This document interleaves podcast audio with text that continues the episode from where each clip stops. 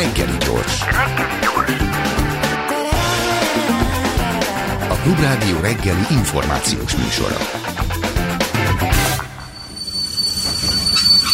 Reggeli személy. Lengyel László közgazdász, politológus, és még mondhatnám tovább. Szép író gondolat, hogy folytassam. Ne, ne, inkább ne. Köszönöm szépen, hogy itt vagy elénk. Hát, hálátlan, meg hálás is a dolog, ugye egy évi nyitóba vagyunk, tulajdonképpen hát nem elsője van, vagy másodika van, de hát azért, azért jó így, mondjuk 11-én beszélni a 2024-es év indulásáról, mert már történtek dolgok. Tehát valamiképpen a év már megmutatta magát, hogy mi lesz ebből, azt nem tudjuk. És hát itt több dolog is van, Kelet-Európa természetesen, Ukrajna kihagyhatatlanul, Lengyelország kihagyhatatlan, az Unió, illetve Németország helyzete kihagyhatatlan, és hát Magyarország, ami bennünket a legjobban érdekelne, hogy igazából miféle országra kell fölkészülnünk ebben az évben mert ugye olyan gyorsan változtak a helyzetek az elmúlt időkben, hogy az embernek mindig azon kell gondolkodnia, hogy még ott vagyok-e, ahol voltam. Hogy azok a körülmények vesznek-e körül, amik körülvettek. Hogy adaptálódtam-e normálisan ahhoz, ami várható, vagy ami jön, vagy megint lemaradtam. Igen, hát ez egy hihetetlenül felpörgő világ, amelyben a tetejében a forgatókönyvek egyszerre mutatnak a teljes káosz és, és a szomlás felé, amit most világkáosznak is nevezhetünk, bár ezt inkább azért a végítélet napjáról az írókat kérdez, tehát Spirót, Krasznahorkai, Szilágyi Ákos, tehát ők erről gyönyörű szavakkal tudnak megemlékezni, mint ahogy egyébként megvan a lehetőség, ezt egyébként én, egy rémesebb dolognak tekintem, hogy az autokráciáknak a győzelme következik, tehát nem káosz, hanem, hanem lényegében bekövetkezik mondjuk egy Trumpnak és az ezzel összefüggő Amerika legkockázatosabb országá válik, már most kockázatos ország, de hát ha az elkezd az autokrácia irányába elindulni és fölépülnek ott a, a tekintélyuralomnak a, a szervezete, tettei, akkor a világ nagyon rossz idők elé néz, mert akkor egymásra találnak, a, ahogy a 30-as években egymásra találtak, vagy egymással szembefordulnak, egyik rosszabb, mint a másik. A tekintélyuralmi rendszerek, hiszen Kínában nagyon előre haladva, Oroszországot most nem is mondom, tehát ez az egyik olyan, amit én veszedelmesebb forgatókönyvnek tekintek, mint a őskáoszt, mert az őskáosz nem szokott bekövetkezni, azért lássuk be. Én most a rövidség kedvéért nem azért, mert optimista vagyok, hanem azt gondolom, hogy a 24-es év még, tehát ez az év, ez egy lehetőségek éve. Itt pillanatnyilag még az elmúlt éveknek a tendenciái folytatódnak, amelyben mégiscsak az van benne, hogy itt Amerikában egy demokrata kormányzat van, és ezzel összefüggésben még egy jogállami rendszer van, és ez egy nagyon fontos dolog, és egyelőre egyértelműen és világosan látszik, hogy ez egy Európa mellett álló Amerika. Mert ez lehet, hogy egy év múlva már nem ez lesz, de itt most ez egy Európát támogató, Ukrajnát támogató Amerika, kevesebb eszköze, de támogató. Ez nagyon fontos. Ennél fontosabb talán nincs is. A másik, hogy Európában a tulajdonképpen mindenki fenyegető dolgokat mond, hogy mindjárt jön a szélső jobb oldal. De alapjában véve összekovácsolódott a európai fővonalban a három úgynevezett nagypártnak a szövetsége, ezt most kötik újra éppen, a néppártnak, tehát az Európai Néppártnak, amely a legnagyobb párt lesz a választások után, ezt senki se kételkedik ebben. A szocialistáknak, akik veszteni fognak ugyan a választóikból, e, és a, ennek következő a helyükből is, de még mindig nagyon nagy párt maradnak, e, és a liberálisok, akik valószínűleg körülbelül ugyanott fognak állni, ahol ma állnak. Ez a három párt egységesen uralja a parlamentet. Ha még ehhez a zöldeket is hozzáveszünk, akik szintén támogatják ezt a koalíciót, akkor nincs az, hogy szélső jobb oldal amelyik, hogyha sokkal nagyobb számban is nyer, az ezekkel a e, pártokkal, ez a koalíció szembe tudna lépni. Most ebből következik számomra, hogy a bizottságban, ha Ursula von der Leyen elindul, akkor nagy valószínűség szerint ő lesz az elnök, és innentől kezdve egy többé-kevésbé Európát főáramban egy mérsékelt nagy koalíció fogja uralni az elkövetkező évekbe. Ez akkor is fontos, hogyha Amerika átáll a másik oldalra, ha, hát ez akkor is egy döntő jelentőség. Tény. Az, hogy ez mit jelent egyébként Magyarország számára, arról majd beszéljünk, de ebben nagy jelentőség, és ez az utolsó mondatom, óriási jelentősége van, hogy Lengyelországban ugyanebben a fővonalban lévő párszövetség győzött, és Donald Tuskkal a lengyelek lényegében egy német-francia-lengyel hármas szövetségbe beléphetnek, és megkockáztatom, hogy egy ilyen tengely fogja vezetni Európát az elkövetkező évtizedben. Tehát, és ez Kelet-Európában óriási újdonság, mert ilyen tulajdonképpen nem volt. Na, ez az optimista és akkor is változat. Németországot, hogyha most a betegeskedés minden tünetét mutatja? Ez most azt kell mondanom, hogy Németország az elmúlt időszakban állandóan betegeskedik. Ez ö, már a Merkel utolsó éveiben baj volt, és a Merkel távozásával kiderült, hogy tulajdonképpen szinte ő tartotta össze ezt a, ezt a koalíciót, ezt a nagy koalíciót, ami azonnal föl is bomlott, és és a tehetetlenség ereje. Na most Németország kétségtelenül gazdaságilag versenyhátrányba került a nagy versenytársakkal szemben. Egy korábbi időszaknak volt az igazi nagy fejlesztések. És ez, ezt nem követték, ha tetszik, a világeseményeket. De ugyanakkor Németország nagy esélye, és ezt most éppen csinálják, hogy kiterjeszti magát Kelet-Európába. Ez volt tulajdonképpen egyébként 90 után is. Az egész Kohl féle koncepció, és hát aztán Merkelé is elkezdték betölteni azt a Kelet-Európát velünk, velünk. Hát hirtelen kiderült, hogy Európa kelet felé terjeszkedik. Na most tovább fog terjeszkedni, tehát akármi történik most Ukrajnába, nem tud olyan rossz történni, hogy az Európai Unió ne terjeszkedne Ukrajna felé, ami nem azt jelenti, hogy fölveszik Ukrajnát az Európai Unióba, de azt igen, hogy lényegében ugyanabban a státuszba kerül, mint amiben mi kerültünk 93-94 eh, után, tehát előfelvételiben vagyunk, és elkezd felé teljes gőzzel terjeszkedni, szerintem leginkább éppen a német tőke, ma ők egyébként a legnagyobb támogatói katonailag, tehát fegyverrel ők a legnagyobb támogatók, a lengyelek jönnek utánuk, tehát e, azt kell mondanom, hogy, hogy ha létrejön egy ilyen kelet-európai növekedés, a Balkánon egyébként ugyanez, hogy elindult éppen egyébként a németek kezdeményezésére, hogy balkáni országokat is ebbe az előszobába beengedik akkor itt hirtelen, hát egy 70-80-100 milliós piac lép be. Egy újjáépítés egyik oldalról szörnyen hangzik, másik oldalról óriási lehetőség. Gondoljuk el, hogy egy romokban lévő Ukrajnát teljesen újra kell építeni, modernizálni kell, amelynek egyébként nagyon komoly ásványkincsei vannak, és amely egyébként nem egy e, szegénységre, eleve szegénységre ítélt ország. Tehát bejárhatja Németország azt az utat, amit egyszer már bejárt, mert valljuk be, miattunk volt dinamikája.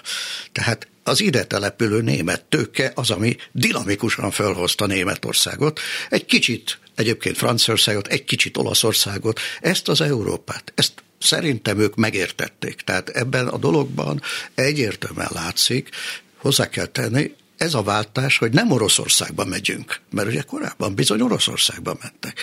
És az elmúlt évtized megmutatta, hogy Oroszországba menni nincs értelme. Nincs értelme. A Putyin Oroszországát nem lehet fölemelni. De minket igen. Tehát ezt az oldalt igen. Mi persze, most itt, itt jön a német politikának az egyik csődje a Merkel politikának, hogy ebben az előszobában, vagy ebben a szobában egy Magyarország született. Sőt, egy olyan Lengyelország, amely durván német ellenes. Szerintem nem veszük eléggé figyelembe, hogy Magyarország nem Brüsszelt kárhoztatja csak. Durván Berlin ellenes. Nagyon régen volt ez. Nem is tudom, hogy mikor, mert már a Kádár rendszerben is német barátok voltunk. És mindenki, Antal József mindenki német barát volt. és egyszer csak megérkezett Orbán Viktor, és nagyon durván és nyíltan támadja Németországot. Na most ez egy új helyzet, hiszen a legnagyobb befektetőink, a legnagyobb kereskedelmi partnerünk. Tehát ha van őrültség, akkor ez aztán igazán őrültség. Ez a szokásos Orbán fordulat, hogy nagyon nehéz megérteni, hogy mi a fenét akar ezzel. Igen, hát ez például, hogy ugye semmi remény arra, hát Oroszországtól mit remélhet, hát a jó nyavaja van Oroszországban, amit nekünk adni tud. Kína messze van, és amit most itt, hát erről is beszéltünk, amit itt föl akar építeni Kína, azt Isten szerelmére ne építsük föl, tehát ez a környezetszennyező, munkaerőhiányos, energiahiányos országba ennél rosszabbat, ez csak a ez a harmadik ciklus, amikor először Rákosi és Gerő építették fel a vas és acélországát, ahol nem volt se szén, se vas, aztán utána ezt másodszor újjáépítették a Kádár rendszerbe a 70-es években. És a Dunai vasművet mind a mai napig szívjuk. Hát persze. És most ez lesz Debrecen mellett az akkumulátorgyára. E, igen, de Európát még valami terheli, mert említetted, hogy most még ebben a pillanatban egy Európa barát Amerika létezik, de ez az Amerika ez azt is bejelentette, hogy csökkenteni fogja azt, amit Ukrajnának ad, és általában meg kell osztani az erőforrásait. Volt egy nagyon, sokat mondó jelenet, amikor talán Japántól kapott vissza amerikai haditechnikát az USA, hogy a saját nemzetvédelmi biztonságát meg tudja erősíteni. Tehát, hogy annyira kifogyott ezekből a dolgokból, és hát ugye most ott van Izrael, amelyet tömni kell, a fegyverekkel is, lőszerrel elsősorban, ami Ukrajnának is nagyon kéne. Tehát mintha az Egyesült Államok Európára pakolná a terheknek azt a részét, amit ő már nem tud vállalni, Európa meg, hát ugye ez egy, nem egy egységes, nem egy ország, és nagyon meg is osztott, meg hát van, aki megossza, nagyon nehezen tud ezzel mit kezdeni. Igen, hát ez az biztos, hogy az amerikai segítségnek a kikerülése az az ukránok számára, és ezáltal Európa számára egy nagyon nagy terhet jelent. Másik oldalról azt azért látni kell, hogy előbb vagy utóbb Európának olyan hadégépezetet kell kiépíteni, tennie, amely képes arra, hogy megvédje magát. Tehát ez rákényszeríti arra Európát, és hallatszik is. Tehát most kezdetben még Macron mondta csak ezt néhány évvel ezelőtt a béke idejében, hogy miért nincs európai hadsereg, de éppen az elmúlt hetekben Tajani ö, olasz ö, külügyminiszter adta ezt elő, hogy európai hadseregre volna szükség. Ö, azt gondolom, hogy ö, ez elindítja azt, hogy tulajdonképpen Európa költ annyit hogy ha összehangolná a fegyveres erőit, akkor itt ebből egy komoly fegyveres erő lenne. Költ a fegyvergyártásra és muníciógyártásra most már éppen eleget.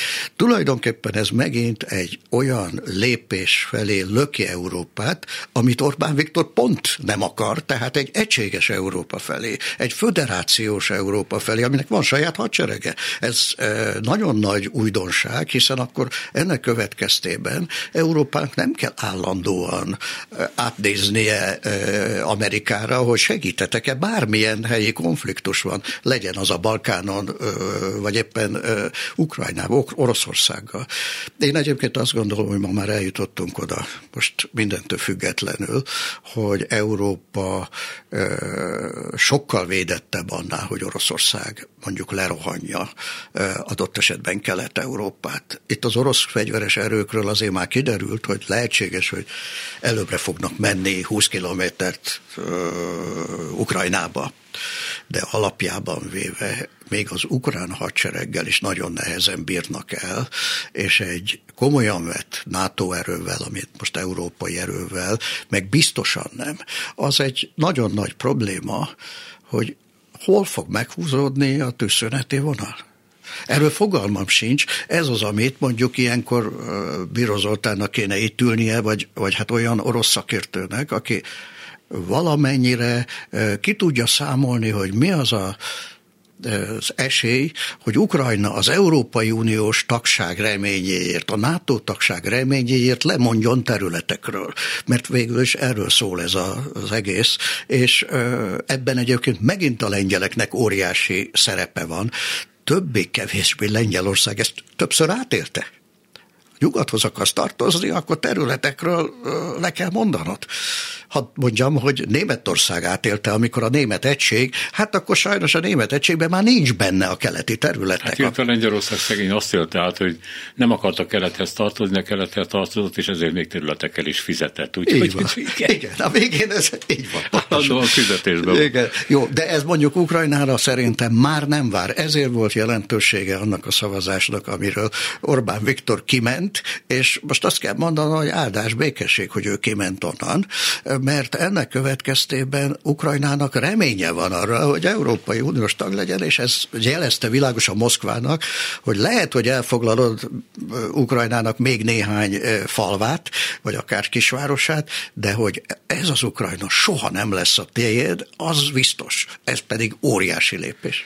Hát azért, hogy belegondoltam, őszintén megmondom, nem vagyok jós, de amikor elindult a orosz invázió, belegondoltam abba, hogy megy egy darabig, az ukránok visszaszorítják, aztán ott lesz a vége, amivel elkezdődött, tehát hogy a Donbass az oroszoké, és akkor mit mondunk az ukránoknak, akiknek szétlőtték, lerombolták a hazáját, megölték a gyerekeit, a öregeit, földön futók, ha Európában, mindenütt füstölgő romok. Miért folyt az egész? hogyha oda, ugyanoda megyünk vissza, bocsánat, ahol korábban álltunk. Igen, ez egy, ez egy rémisztő dolog, ezért is mondom, hogy nagyon nehéz ezt elfogadtatni valószínűleg, ezért is folyik a háború, mert ezt elfogadtatni. Részben az ukrán áldozatokkal, azokkal az emberekkel, akik egyébként most is rémes bombázásokat tűrnek, részben az elittel, amelyik erre tette föl az életét. Jó, azt azonban most magunkhoz szólva, főleg most, hogy látjuk éppen a Washington Post között azt a cikket, amiből kiderül, hogy az első időkben, tehát az első napokban a nyugat világosan azt tanácsolta az Zelenszkének, hogy meneküljön, és hát, többé-kevésbé feladta Ukrajnát. Na most ehhez képest itt vagyunk, hogy Ukrajnának soha nem látott reménye van arra, tehát annak az Ukrajnának, amely azért mégis nagyságrendben megmarad, annak esélye van arra, hogy európai országként bejusson abba a nagy tömbbe, ami én azt gondolom, hogy az ukránoknak valódi álma. Tehát ez egy kérdés, és ezért mondtam éppen lengyeleket, nagyon nagy kérdés, hogy ki tudja, és milyen pillanatban rábeszélni őket, hogy megéri a béke, és az újjáépítés. Ehhez egyébként, és ez az, amit nem látok. Erre kéne igazán terv ki és hogyan fogja újjáépíteni Ukrajnát. Mert ez a, az amerikaiaknak a kivonulása, az most még csak arról szól, hogy nem adunk muníciót. Na de ki az, aki ezután oda megy, és beteszi a tőkét, és a füstölgő romokat eltakarítva fölépíti az országot. Na itt jön az, amit ugye 45 után egy állandó kérdés volt, egyébként éppen Stalin és Truman összecsapásában, ki az, aki Kelet-Európában azon kívül, hogy bevonultatja a tankjait, ki az, aki újjáépít. És amikor az amerikaiak a Marshall segéllyel jöttek, akkor világossá vált, hogy ahova ő a Marshall segéllyel bemegy, ott van remény. Ahol meg a szovjet tankok vannak, ott nincs. Na most ez az, ami én azt gondolom, hogy Európának nem a jelenlegi pénzösszegek azok, amik valljuk be, nem olyan jelentősek az össz GDP-hez képest, hanem hogy ki terjeszt elő egy Marshall segélyhez hasonló tervet arra, hogy Ukrajnát beillesz-e az európai országok sorába, újjáépítse, hogy oda visszatérjenek ukránok, és ne eljöjjenek onnan, hogy, hogy legyen valami másság. Szeretném mondani, hogy ez bizonyos értelemben megint a 45-ös példa, hogy épült föl romjaiból bizonyos értem egyébként egy, egy ideig még kelet-európai is valami hihetetlen lelkesedés az, hogy gyerünk, építsük újjá a városainkat, a falvainkat, legyen újra otthonunk, legyen újra igen, gyerekeinknek iskolája, kórház, és itt ez egy hatalmas felemelő erő, ez Európának, ha bizonyítani tudja, hogy ő ebben részt vesz, akkor ez egy rendkívüli nagy dolog. Szeretném mondani megint az, hogy Magyarország ebből kimaradt látványosan kimarad, hogy nem szolidáris. Ezt soha nem fogják elfelejteni. Ez olyan, amit nem engedhetsz meg magadnak. Hogy a szomszédodnak ég a háza, nem mész eloltani, majd utána, amikor leégett a háza, nem mész segíteni, hogy felépítsd. Ez egy olyan gyalázatos tett, amelyet most éppen belegondolunk a saját világunkba, hogy mi egy ilyen helyzetben mit gondolnánk. Na ez az, amiért súlyos felelősséggel tartozik Orbán Viktor. Mit gondolnánk? Századokon át visszhangzott a Kárpát-medencében, hogy a nyugat elárult bennünket. Igen. Ez visszhangzik most a ukránokban, hogy a magyarok elárultak bennünket. Igen. Amire időnk van még, van még fél óránk, de azt gondolom, hogy alaposan át kell beszélnünk. Ez egyrészt az eljövendő európai parlamenti választások. Említetted, hogy itt a, azért a erőviszonyok nem változnak meg olyan drasztikus mértékben, hogy visszaigazolják Orbán régóta bimbózó álmait arról, hogy gyakorlatilag egy szélső jobboldali, ezt ő már nem is nagyon titkolja. Egy szélső jobboldali Európa épül ki, ugye a, a szuverenitás a szuverén országokkal, a értékmentessel, tök mindegy, hogy kit kínzol otthon a házi foglyodat, az az a lényeg, hogy mit tudom én, közösen bányászunk szenet, vagy akármit, vagy nem tudom, mert micsoda. A másik pedig a, a mi helyzetünk, Magyarország helyzete. Engem őszintén szólva, amikor hallgattalak arról, hogy mi lesz az európai fölállás, arra gondoltam, hogy engem nagyon megijesztett az, ami az északi országban történik, a szélső jobb és a jobb középnek a flörtje, az összeállása. Erre én nem számítottam sem Finnországban, sem Svédországban, és mai napig meg vagyok rökönyödve. Tulajdonképpen ez egy, az igazi kérdés ebben az, és hát lássuk be, hogy ez végbe ment Olaszországba ahol egy, ma egy úgynevezett szélsőjobboldali kormány van, amit egy olyan ö, nő vezet, Giorgia Meloni, aki hát korábbiakban hát egy új fasiszta pártnak volt az örököse, és ezt nem is titkolta, büszke volt erre. Ú, most szembenézett egy új fasiszta tüntetéssel Rómában. Úgy van, én szerintem, ö, és egy kicsit így vagyok az északi egymásra találásnál is, hogy igen, ez a, itt ilyenkor az a kérdés, amit különben korábban Süsszel és Hajder párosában is fölmerült. Ki civilizál kit? Kinek a, ö, az irányába fordul ez a kormány? A szélsőjobb irányába megy el, vagy ellenkezőleg egy szélsőjobb irányzat elkezd ö, mérsékelté válni. Na most például éppen a Meloni eset azt mutatja, hogy Meloni egyértelműen megy középre, tulajdonképpen szinte azonnal bement középre, mert anyagilag most a legegyszerűbbet mondom, az Európai Unió világossá tette, hogy arra a politikára, amit a szélsőjobb képvisel, nem lesz pénz. Na most ennek, és Olaszországnak nagyon nagy mértékben szüksége van pénzre. És ezért Meloni lényegében bement középre, flörtől folyamatosan a néppárttal, de most azon, hogy inkább a néppártot válassza, és most egy a legtipikusabb ebből a menekültügy. Az a Meloni, aki folyamatosan támadta az Európai Uniót, ugyanabban a hangnemben, amiben Orbán, hogy migránsokat küld ránk, az Brüsszelben elintézte, és odahívta Ursula von der Leyen Lampedusa-ra, hogy csináljunk egy közös európai migrációs tervet. Az európai migrációs csomag, amit egyébként mi nem fogadunk, magyarok el, az európai migrációs csomag az Melónénak és a görögöknek, illetve a spanyoloknak a migrációs csomagja, hogy közösen oldjuk meg a külső határokat, és legyen elosztás. Hogy ne csak oda ö, jöjjenek a migránsok, ahol ö, a lényegében partra szállnak, hanem mindenki fogadjon be. Na most ezt mi elutasítjuk. Ez Melóninak egy óriási pofon. Számára Orbán Viktor egy szövetséges volt, aki erre azt üzeni, hogy nem kérem a közös migráns csomagot. Na most a különbség az egyébként az északiak és a, az olaszok között, hogy északon azok nincsenek ilyen mértékben az Európai Uniónak, ha tetszik, kiszolgáltatva, és jóval erőteljesebben benne vannak abban a migráns ellenes háborúban. Nekik egy más, egy, egy durván az a problémájuk, hogy lényegében, főleg Svédországnak, hogy lényegében utcai harcok alakultak ki a különböző kelet, elsősorban egyébként kelet-európai bűnbandáknak, tehát albánok vannak ott, meg macedónok, de ebben szíriaiak is, akik nyílt utcán, Malmöben, Göteborgban lelövik az embereket. Tehát ez a lakosság számára irtózatos nyomást jelent.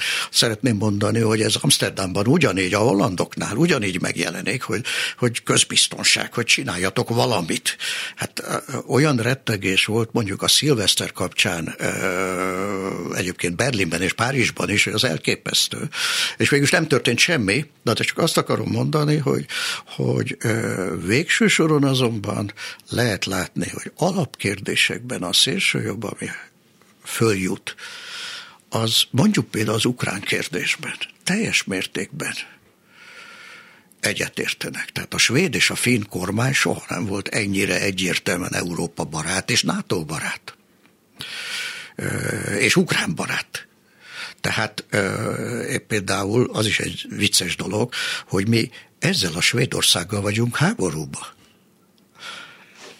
amelyik nyíltan, ugye a másik elvileg a szövetségesünk lehetne, már mint Orbán Viktori, és Orbán Viktornak a legdurvább dolgokat üzeni a Krisztenson kormány. Ez az, ami mutatja, hogy Orbán Viktor szerintem eltévedt az erdőben. Tehát nincs ilyen, nem fog létrejönni, az országok többségében egy néppárti és szélső jobb szövetség, ez majdnem száz százalékig biztos Németországban, mert ez a döntő. Ha Németországban a CDU úgy döntött volna, és a CSU, hogy az AFD-vel együtt megy, akkor Orbán Viktor igazolódik. De ez egészen bizonyos, most itt most nyugodtan lemerem tenni a, erre a nagy esküt, hogy ez teljesen valószínűtlen, már csak azért is, mert olyan durva ellentétek vannak a, a felek között, érdekellentétek, és a másik, hogy Európába elfogadhatatlanná vált ez. Magyarország helyzete, ugye e, több dolog van, ami megtépázta a magyar gazdaságot, természetesen a Covid, de az mindegyiket. Hogy a magyar áldozatok száma eltúlzott vagy nem, ez egy vitakérdés. Nagyon sokan azt gondolják, hogy jobb kormánypolitikával ezt meg lehetett volna előzni, de már ezen is túl vagyunk sajnos.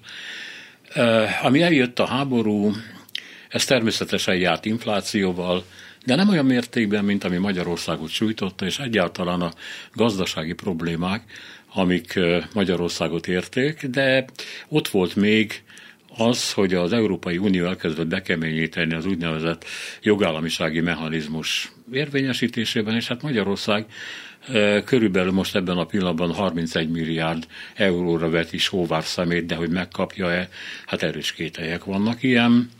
Most éppen kiszámoltuk ma reggel, ami befutott, és amit a kormány média ünnepelni szokott, az körülbelül 500 milliárd forint, ami nem pénz igazából, bár ott van még, ezt egyébként a GKI vezérigazgató helyettese vetette föl, az utófinanszírozású uniós pénzek azok is jönnek be, tehát ennél azért több van, körülbelül ezer milliárd forinttal több.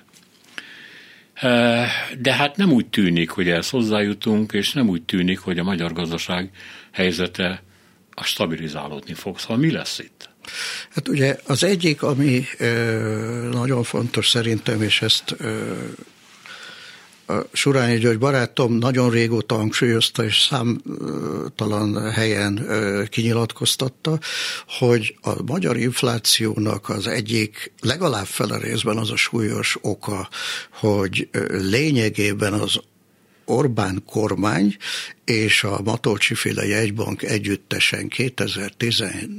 2007 óta egy olyan növekedési politikát csinált, ahol a fiskális, monetáris és jövedelempolitika egy irányban lökte bele a pénzt a gazdaságba, és a tetejé, most az, hogy rossz irányba fejlesztett, az egy külön dolog, de ennek következtében a, ez a hihetetlen túlfinanszírozás, amelyet aztán még megerősítettek a választási költségvetéssel tehát akkor kiosztottak egy óriási pénzt. Ez az inflációt arra az inflációs folyamatra, amit te elmondtál, tehát, hogy a Covid-nak egy hatása, a, az energiaárak emelkedése, és így tovább. Ez, mondom, fele részben az súlyosan elhívázott kormány és jegybanki politika, amire jellemzően most Matolcsi az elmúlt másfél évben elkezdett ö, hivatkozni, természetesen a kormányra mutogatva, hogy ők tehetnek mindenről, de abban igaza van, a kormány valóban sok mindenről tehet. Na most ezt ö, Pillanatnyilag az, szerintem három nagy baja van a, a, a kormányzatnak gazdasági értelemben. Az egyik nagy baja az az, hogy egy megélhetési válságot előidézett, és most mondhat akármit a ilyen számháborúkban, hogy azért ez nem olyan rémisztő, ez az infláció, és itt a, az emberek a saját bőrükön érzik, hogy itt inflációs gazdaságban élnek, és a felmérések azt mutatják, hogy tudják, hogy erről a kormány tehet. Tehát ez itt nem kell felvilágosítani őket, tudják, hogy amikor bemennek a boltba, az árak emelkedéséről Orbán Viktor és a kormány tehet. Egy null. Ezt nekik meg kell valahogy oldaniuk. Ez ö, az a szerencséjük, hogy nincsenek választások, hogy ezt kellene magyarázni. A másik dolog, hogy ugye rá kellett taposniuk a fékre, és le kellett állítani a beruházásaik túlnyomó többségét, és Korábban már a Covid idején cserben hagyták az önkormányzatokat. De most aztán úgy, ahogy van, az önkormányzatokat sorsukra hagyták, az intézményekkel is mindennel együtt. Na most ez, ott maradtak a városok, és a saját városaik is, olyan költségvetési megszorításban, amit nem bírhatnak ki. Nem tudják a tetejébe, és itt jön a harmadik, hát olyan fejlesztéseket csináltak, amelyek nem hoznak jövedelmet. Tehát ott áll egy város mondjuk, és ott van a stadionja, ott van az uszodája, ott van a kézilabda csarnoka, ott van a újjáépített főtere, és nincs adóbevétel, nincs miből föntartani mindazt. Ott állnak azokkal a fejlesztések, és akkor erre mondtam azt, hogy, hogy a 70-es években felépített, kádári időszakban felépített valami, az olyan, mintha lebombázták volna a városokat aki sikerváros, az a legnagyobb bajban van. Mit csinál Debrecen a 33 ezres stadionjával? Mi a jó Isten tudnak ezek csinálni azokkal az intézményekkel, amelyeket Orbán Viktor kényekedve szerint fölépített? Mit csinál az ingatlan buborékaival? Hiszen itt a legnagyobb ingatlan panamista, ugye Mészáros Tibor, Orbán Viktor, ezek fölépítettek egy olyan ingatlanhálót, ami eladhatatlan. Egy teljes csőd. Na most mit csinálsz vele? Hova teszed? Most ha, haza kell mennie a polgármestereknek, akiknek a miniszterelnök azt mondja, hogy nincs pénz. Kampányolj. Na de mit mondjak? Mit mondjak? És akkor itt jön az, hogy a központi kormányzat elvesztette lényegében a kormányzati képességét, mert van bajom elég Lázár Jánossal, de amíg Lázár volt a miniszterelnök helyettes, kormányzás volt. Amíg a Pintér nem egészségügy és oktatással foglalkozott, belügyel, addig a kormányzás egy működő területe volt. Most nincs kormányzás. Hát napról napra próbálják a tűzoltással megoldani a dolgokat hol bezárják az egyik kórházi részleget, hol ö, kirúgnak egy csomó igazgatót, hol a, a pedagógusokkal itt szórakoznak, de tulajdonképpen mindenkivel, minden társadalmi réteggel szórakoznak, fogalmuk sincs, és nem azért, mert rossz indulatú gonosz emberek, most azok, de ez nem, fogalmuk sincs, hogy mit csináljanak. Egyszerűen nincsen rá ö, olyan pluszbevétel, és ott nem csak az európai, hát honnan vegyenek? Ugye, és ez az igazi gond. És akkor az utolsó, amit ehhez mondok, és amit már kezdtük beszélni, hogy elhitették magukkal, hogy akkor most egy nagy iparosítási hullámban Münhausen báró kihúzza magát a mocsárból. És akkor kínai eh, akkumulátorgyárakra megpróbálnak egy iparosítási hullámot csinálni egy olyan országban, ahol nincs energia, nincsen munkaerő, nincsen a környezet eh, megsínli, nincs semmi. És a tetejében még azt sem tudjuk, hogy ez a fejlesztés, amit csinálunk, ez öt év múlva élő lesz-e, tehát hogy tényleg olyan villanyautókon is úgy fognak menni, és ott vagy egy olyan iparosításban, melyben hozzáadott érdéke Magyarországnak nulla, ellenben kínaiak fognak dolgozni Debrecenben, és nem lesz víz. Na most az Isten szerelmére. Ebbe fogtunk bele. Most én szerintem a Fidesz elit megroppant, tehát nem hiszek abban, hogy ezek magabiztosan vezénylék ezt a remek dolgot. Lehet látni, hogy egyre idegesebben össze-vissza rángatják a saját tárcájukat is, nem tudják, hogy merre menjenek, és én azt a két nagy meghasonlást látok. Az egyik, hogy van egy nyugatbarát Fidesz szárny, akik kusolnak, nem mernek megszólalni, ez egyébként egy tragédia, de hát tudjuk róluk, hogy ezek ki kell, hogy menjenek Brüsszelbe, és ott a többi miniszterrel találkozva el kell mondani, hogy Magyarország miért őrült meg. És hát ezt azért nem könnyű ám előadni. Tehát nyugatbarátok és keletiek között van egy éles ellentét. Kettő, a polgármesterek pontosan tudják, hogy nekik ez itt a, hogy őket tulajdonképpen Vágóhíd. Vágóhídra küldték. Hát igen, az egyébként egy újdonság, hogy Orbán már nem nagyon nem nagyon titkolja, hogy ő gyakorlatilag az oroszok mellett áll, és hogy szó nincs már arról, hogy megpróbál egyensúlyozni a nyugat és a kelet között. Legutóbb megint megvétózott egy uniós állásfoglalás, de ez már ilyen rutinszerűen megy. És hát mióta ugye egyetlen nyugati vezetőként, komoly vezetőként találkozott Putyinnal, meg kezet fogott vele, meg elmondta, hogy ez egy ilyen katonai operáció, igazából nem is háború, stb. Hát azóta nem hiszem, hogy bárki úgy, úgy, nem úgy gondol rá, mint egyszerűen egy orosz szövetségesre. Tehát most, ez mint egy eldőlt volna. Na most itt ebben az a kérdés, és ez a valóságos kérdés, hogy, hogy Magyarországnak legalábbis a, most megint a Fidesz elitet mondom, a, abban az elitben a, a racionálisan gondolkodók tudják, hogy lényegében egyetlen lépéssel a, azzal a lépéssel, hogy többek között közöljük, hogy többet nem vétózunk, hanem átlépünk, és a, elfogadjuk a NATO vonalát, elfogadjuk a, az Európai Unió vonalát. Ezt ők beugrási politikának nevezik, nem kiugrásinak, mint a 44-est, ők beugrásinak, a beugrás alatt azt kell érteni, hogy beugranak a NATO-ba, beugranak az Európai Unióba. Tehát ezt én egyébként meg kell mondanom, rendszeresen várom. Tehát most például a NATO közgyűlés előtt, ami dönteni fog arról, hogy hát merre tovább előre, és itt Svédország felvétel az egyik tét, hát az egyik lehetőség, hogy Orbán Viktor azt mondja, hogy vicceltem csak, természetesen hozom a felhatalmazást, és lényegében mondjuk például az ilyen vétókat nem csinálom, mint amit éppen, hogy a észak-koreai fegyvereket alkalmazó Oroszországot elítélem hogy ezt miért kellett megvétózniuk, az egy, egy őrület, mert lényegben Észak-Korea mellett foglaltak állást, ami hát hihetetlen dolog. Na most azt kell mondanom, hogy ezt azért is kell megcsinálni, mert látjuk, hogy a lengyelek a azzal, hogy a másik irányba mentek, lényegében szinte azonnal ígéretet kaptak, hogy jönni fog az európai pénz, és ez nem csak európai pénzt jelent ö, effektíve, hanem nyilván megnyugtatja a beruházókat, a nyugat-európai és amerikai beruházókat, hogy ez egy normális ország. Nyilván ez ö, lényegében lehetővé tenne egy normális szomszédságpolitikát, minden szomszédunkkal össze vagyunk tulajdonképpen veszve, kivéve a szerbeket. Na most ez egy ö, olyan helyzetet állítana elő, amelyről persze nem tudom, hogy Orbán Viktor el tudja ezt hitetni.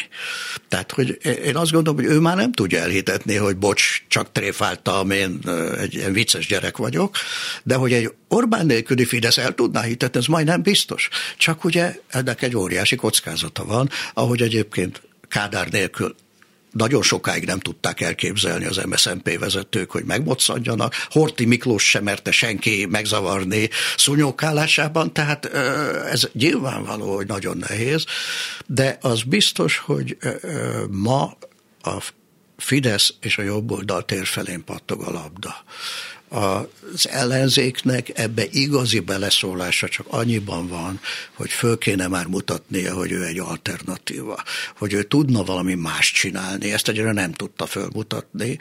Igazán az önkormányzati választások lennének erre alkalmasak, hiszen valószínűleg, ha normális jó politikával kampányolnának, még több nagyvárost, akár kisvárost is megnyerhetne az ellenzék magának, és elkezdhetne végre építkezni 2026-ra ahogyan a lengyelek ezt megtették, először a városokat foglaljuk el, és utána az országot. Hát, hogy mondjam, mint ahogy egy Orbán nélküli világ új Orbánja sem látszik, tűnik föl, ködlik föl, úgy az ellenzék sem, és azt gondolom, hogy hát azokkal az emberekkel, akiket az ember lát, nem tudja elképzelni, hogy azok bármire képesek lehetnének még, hiszen gyakorlatilag átalakultak. Hogy mondjam csak, azt érzem rajtuk, hogy sokkal inkább elfogadták a státuszkót, mint a szavazóik. Igen, ez ilyen. Időnként meg kell szólalnunk, neki megyünk ennek, annak, megbíráljuk ezt, azt, de tulajdonképpen megélhetési politikusok vagyunk, tudjuk magunkról. Ez van. Ilyen emberekkel, akik már letették a seggüket, és időnként így megnézik, hogy a fizetés itt van-e. Ma azokkal nem lehet harcolni. Ezzel egyetértek teljesen. Én nem is a parlamenti pártok politikusaitnak, vagy azoknak nagy többségét tekintem olyannak, hogy rájuk számítva lehet építkezni. Azt hiszem azonban, hogy az önkormányzatokban működőképes polgármesterek, közgyűlési képviselők és működőképes apparátusok alakultak ki. És Magyarországnak egy tragédiája, és valóban egy tragédiája, hogy 19 után meg lehetett volna teremteni az önkormányzatok között egy szövetséget föl lehetett volna építeni a polgármesterekből, akik van szocialista, többségük egyébként szocialista, de van DK-s, van Momentumos alig, de van azért jobbikos, ezek polgármesterként, nagyrészt azt kell mondanom, jól működnek. Ezek az emberek most újra, többségükben újra fogják őket választani. Újak fognak bejönni ezeknek négy évig, öt évig kormányozniuk kell százezres nagyságrendű helyeket. Megmutatták, hogy tudják. Elvállalják, hogy kormányozzák a helyüket, de azt nem vállalják el, amit elvállalt Varsó, Dansk, stb. polgármesterei, hogy mi vagyunk az ellenzéki mozgalomnak az igazi bázisa. És belőlünk épül az ellenzék. Ezek nem hívják föl egymást, nincs közöttük egy folyamatos szövetség, nincs közöttük egy együttműködés, munkamegosztás, és akkor természetesen egy olyan embert választanának miniszterjelöltnek, vagy miniszterelnök jelöltek egy ö, árnyékkormányba, akiről bebizonyosodott, hogy tíz éve vezet egy nagyvárost, és tudja, hogy miről szól. Hát azt kell mondanom, hogy ha körülnézek, a budapesti polgármesterek nagy része, a kerületiek, megállták a helyüket. A, ö, azt kell mondanom, hogy egy, mondjuk egy tütő kata, vagy egy ö, kis amrus működnek a, a fővárosba. Tehát nem, egy botkát nem kell bemutatni. Ezek létező emberek, és valóságos teljesítményük van. Sőt, megkérdezem, hogy hol van ilyen teljesítménye a másik oldalnak. Néhány polgármester tudok így mondani a másik oldalon. Na most ez az, amit kell produkálni. Nehéz helyzetben, válságban. Tényleg, ezek kifosztották őket. És a kifosztás kellős közepén is fenntartották az önkormányzatukat. A pártok, akiket most látjuk, hogy milyenek, a pártok vezetői pedig sajnos igen, sok tekintetben megélhetési politikusok, akik még mindig nem végzik el azt a munkát, amit el kéne végezni. De újra mondom, ha önkormányzati választásokon itt győzelem születik, föl lehet építeni erre az alapra legyen az a Szabadvárosok Szövetsége, nem, amit én javasoltam 19-ben. Most is azt mondom, föl kell építeni erre egy olyan ellenzéki erőt, amely tárgyalóképes és alternatíva. És ezeknek az embereknek pillanatokon belül lenne hitele Európába, mert ez is egy döntő dolog. Föl lehet őket mutatni. Egy varsói polgármestert elfogadtak, egy prágai polgármestert elfogadtak ez kell. El kell fogadni. Legyen ő az, aki a zászlót viszi. Ebben Magyarország ugyanúgy, ahogy másban is elmaradt. Én ezt egy nagy tragédiának látom, és még újra kezdhetnénk egy beszélgetést arról, hogy mindez sajnos a magyar választópolgároknak is az eredménye. Sajnos nem csak az elitek néznek ki ilyen rosszul, a magyar társadalom is piszok rosszul néz ki.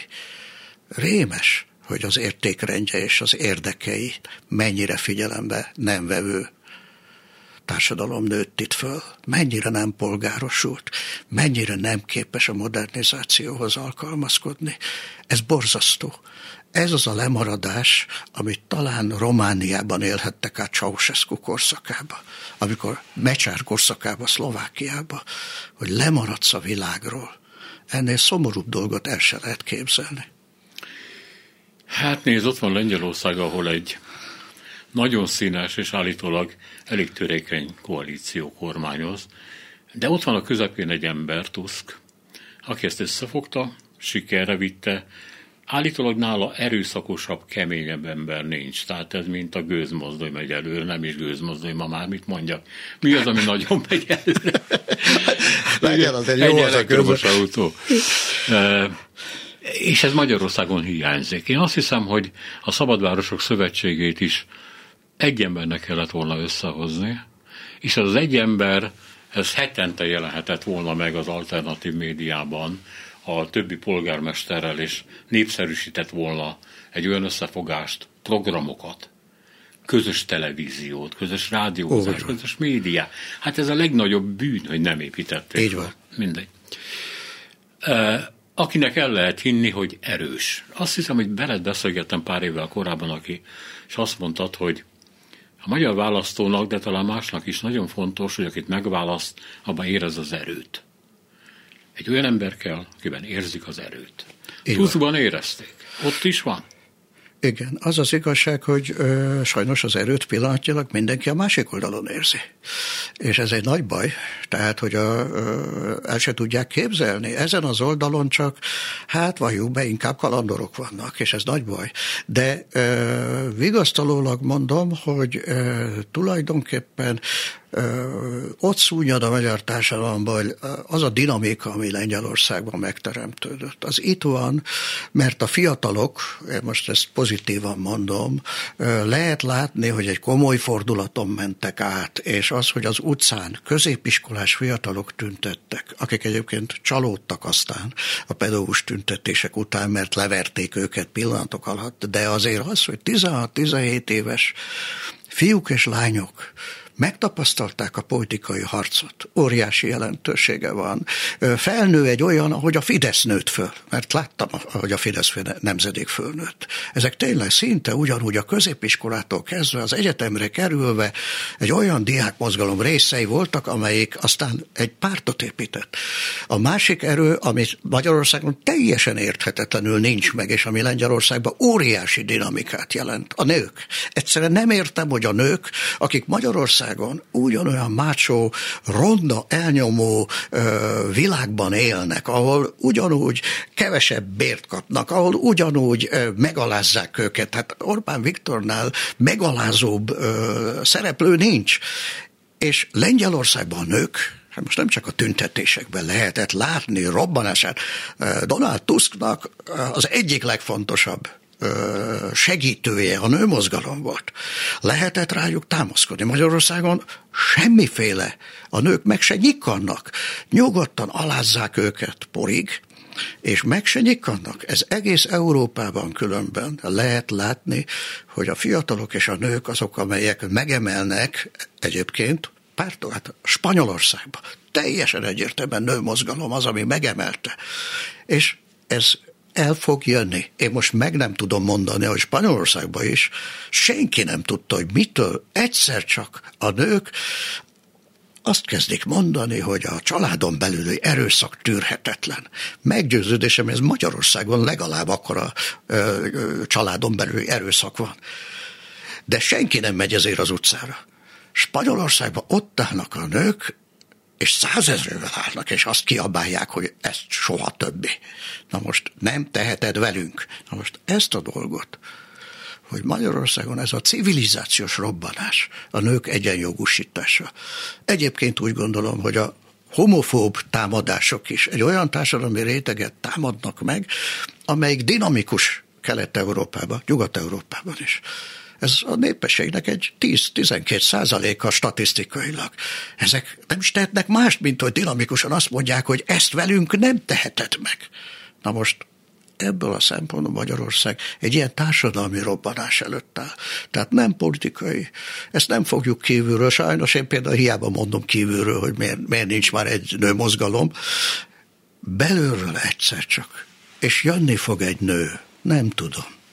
Ahogy senki se tudta, hogy Greta Thunberg nevű kislány egyszer csak csinál egy zöld mozgalmat. Most nem is mondom, Magyarországon még igazi zöld mozgalom sincs, de jönni fog, lehetetlen, magyar társadalom rossz állapotban van, de nem halott, föl kell, hogy támadjon.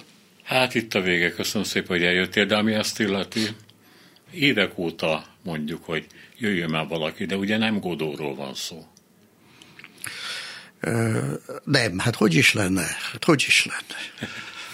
Köszönöm szépen. Lengyel László volt a vendégünk ebben a egy órában. Lantai Miklós, Balogh Kármán, Zsidai Péter, Selmec János és Szénási Sándor köszöni a figyelmüket ma reggel is. Minden jót!